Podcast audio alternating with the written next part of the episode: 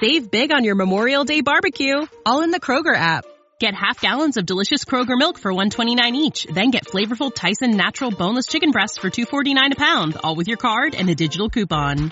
Shop these deals at your local Kroger, less than 5 miles away, or tap the screen now to download the Kroger app to save big today.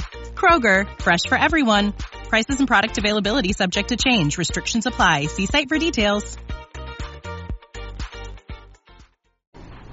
So we're here this morning to inform the public that consistent with our initial complaint that was filed back in August of 2023, it was neck trauma, namely a fracture of the bones in the neck and damage to baby Travion Taylor Jr.'s spinal cord that causes death and not any other complications associated with shoulder dystocia.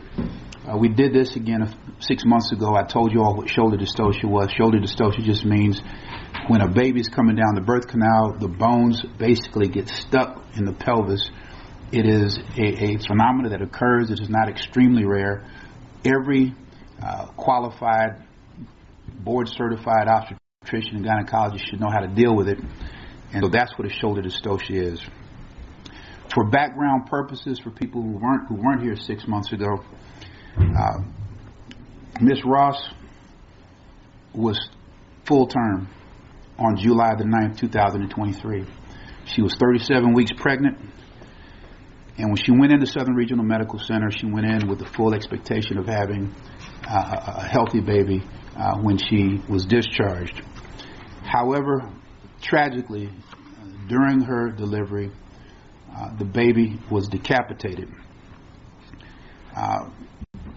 The baby was decapitated for sure as a result of a complication from the shoulder dystocia. But the standards of care are very, very simple. When there's a shoulder dystocia, there's certain tried and true things that must be done, positions that may, must be assumed by the patient herself with the assistance of the nurses, things that must be done by the nurses, putting fundal pressure, things of that sort. And it should be an alert that's made to all people in the hospital so that other people can come and get fresh eyes on the situation and give this baby the best chance of coming into this world full, whole, and healthy. Uh, and our complaint is very clear that we allege that this was not done. The cause of the death again was the baby's neck was broken while Dr. St. Julian was applying excessive traction on the baby's neck in the face of the shoulder dystocia. This is something that is clearly, clearly contraindicated. Uh, no credible, no reasonably competent obstetrician should ever do this.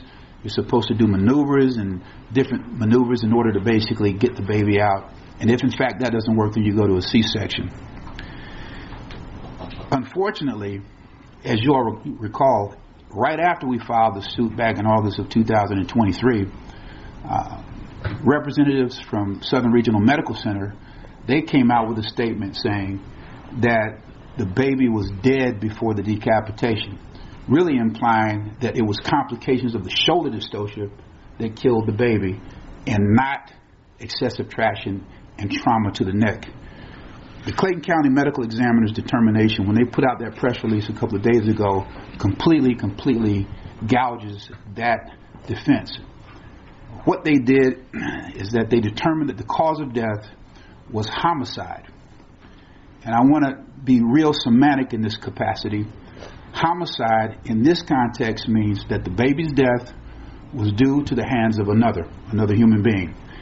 Please don't confuse this with criminal homicide, which is basically based upon a statute in Georgia law, OCG. A uh,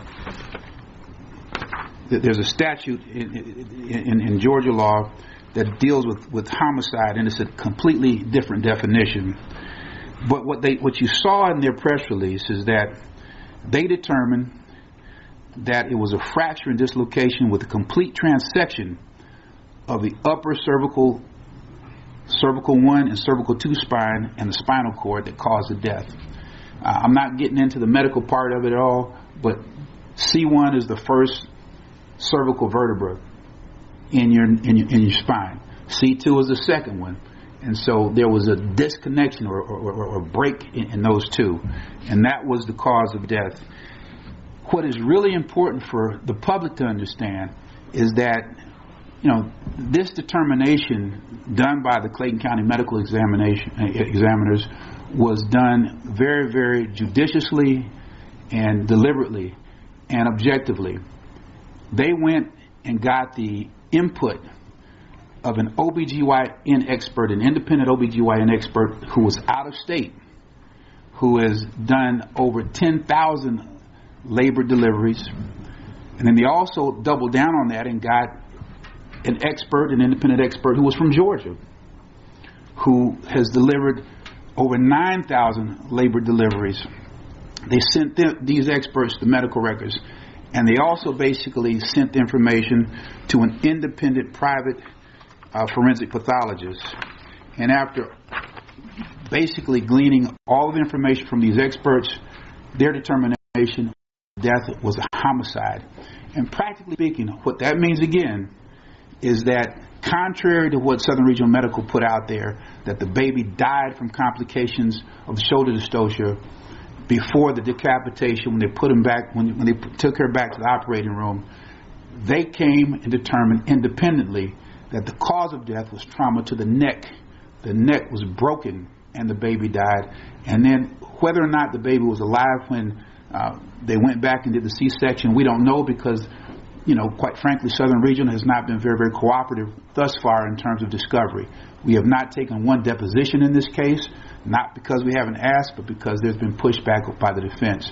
I will say this: we did have a conversation with the defense uh, within the last week, and I think we've cleared this stuff up, and we're going to be able to briskly get through the, the, the requisite depositions that we need to really find out what happened.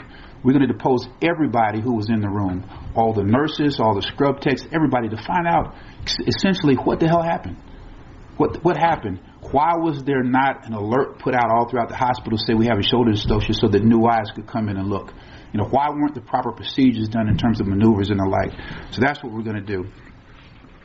Uh, again, I, I really want to just, just just just say that in terms of the term homicide. Everybody watches TV, and homicide is always associated with a crime. I, have been I've practiced medicine for 12 years. I've been doing this, basically holding hospitals and doctors accountable for negligence for 20.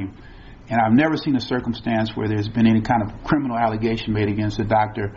And again, that determination is not something within our purview. We, we have nothing to do with that. That's all under the jurisdiction of the uh, Clayton County Police Department and possibly the Georgia Bureau of Investigation. So we're out of that. We, we have nothing to do with that. But uh, I just want you to know that, that there is a distinction. The homicide that is used in this particular uh, term is basically the death was due to the hands of another person. This case, again, we, we're just talking about the medicine now. But as you all remember, in my opinion, the most offensive aspect of this case deals with the lies and the cover up that occurred after the decapitation. The fact that Dr. St. Julian came in just a couple, just an hour or so after the delivery of the baby, and failed to tell this couple the details and the specifics of what happened that the baby had been decapitated. That was not done. That was a lie and a cover up. Lies and cover ups. Again, it is it, the, hospital staff there at Southern Regional Medical Center were trying to encourage this young couple to get the baby cremated in an effort to destroy evidence. They lied to the couple and told them that they were not amenable. They were the, the, a free autopsy paid for by Clayton County was not available to them. They did that, in my opinion, in order to force them into getting the cremation. Again, a lie and a cover up, trying to destroy evidence. And then this is the most egregious part of it. Again, when this couple were there, and like and, and notice, I, I've dealt with dozens and dozens of cases of, of fetal death and fetal demise. It is normal, natural, proper, and right for, for, for, for parents after the baby is deceased to say, I want to see my baby. I want to hold my baby. I want to touch the baby's fingers before we put the baby away. And they wanted that also. The staff at Southern Regional Medical Center they lied to them and said, You cannot hold your baby, you cannot touch your baby. And when they did not accept that, when they didn't accept it, they persisted. Then Southern Regional Medical Center, they capitulated a little bit. They said, okay, you can look at your child through a glass window, and they wrapped the baby tightly in a blanket, propped the baby's head up on the body, and set the baby up through a glass window, basically making it look like there was no decapitation. Once again, just defrauding and lying to this young couple. So that's what this case is about. Again, the significance of the Clayton County Medical Examiner's report is that con- consistent with what we've said from the beginning, the cause of the death was due to the trauma and the neck being broken and not from any other complications from the shoulder dystocia. So those are my comments dealing with the medicine.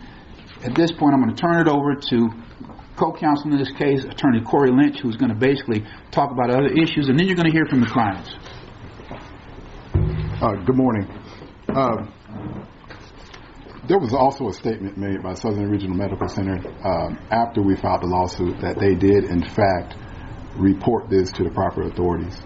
Um, the medical examiner's report shows that that is also not true.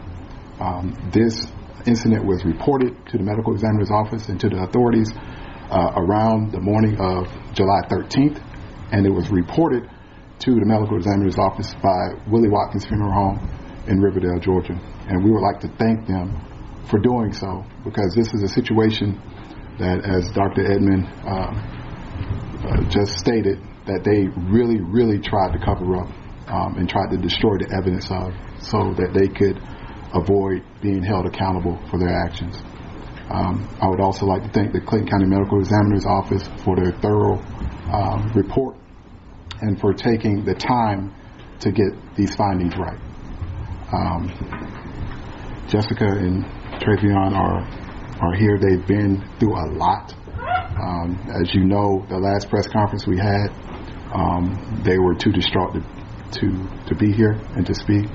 Um, they are here now, um, and I want to open the floor to them uh, if they want to say something. Uh, we just want uh, uh, we just want justice for our son. Uh, they lied to us. They ain't let us touch him. Uh, we, don't, we don't like it. We just want justice for our son. And you can, you want to say something, Dave? She's done.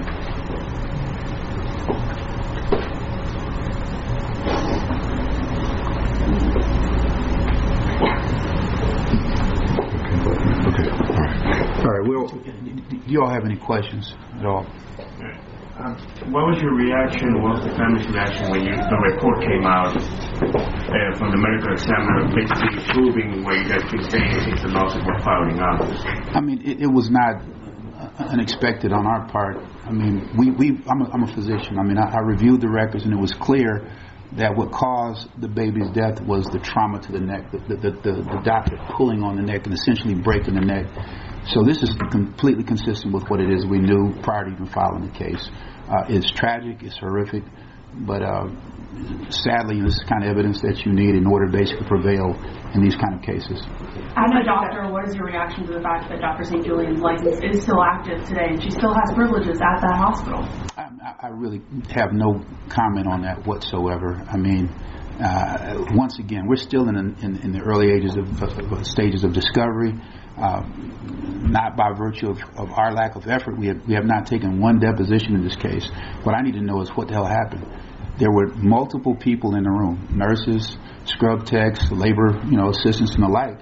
And believe me, once we put them under oath and ask them what happened, you know, we'll know, we'll know. And so I, I don't have anything extra to add in, in pointing the finger at Dr. St. Julian, other than obviously she put too much traction on the baby's neck. And then, in, in, in, to answer your question about the fact that she's still practicing, I mean, again, I, I, I'm not an expert in terms of who's qualified to practice medicine. They've been doing this to the Georgia Composite Board of Medical Examiners for 100 years, so so I trust them in, in, in their decisions. We know that this is you guys are taking civil action um, against the hospital and the doctor. This is now turned into a criminal case, and the case has been handed to the DA's office. What would the family want to say to the district attorney when considering criminal charges possibly being filed in Yeah. I want to correct you. This has not been turned over to the DA's office. Clayton County Police told us that they've completed their investigation. They told us this um, last night, that they've handed the case to the district attorney's office. Again, what I want to say very, very clearly is that all of that is in their hands. We are civil litigation attorneys. What it is that the judicial system does with, with these facts, that's up to them. Uh, I said it very early on. Again, I practiced medicine for 12 years. I've never seen a circumstances stance where there has been criminal liability by a doctor being grossly negligent. This doctor was grossly negligent. Whether or not it rises to the level of, the, of a crime, again, way beyond my purview, way beyond my pay grade. Is there an update on the second lawsuit about the person that posted these pictures on social Sure, media? sure, sure. Yeah, we How's that going? yeah, we filed suit against the pathologist. I think his name was Dr. Jackson Gates. Gates. Come on, you, you, you handle.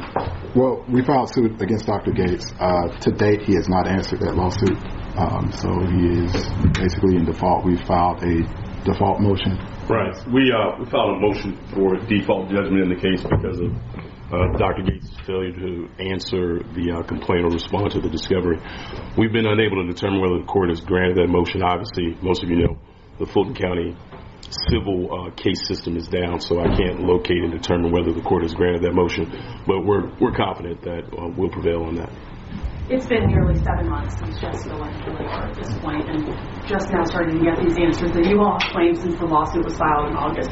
Can you speak to that trauma that she's endured? I mean, I know it's clear from just seeing her, but you know, it's been tough. It's been tough on the whole family.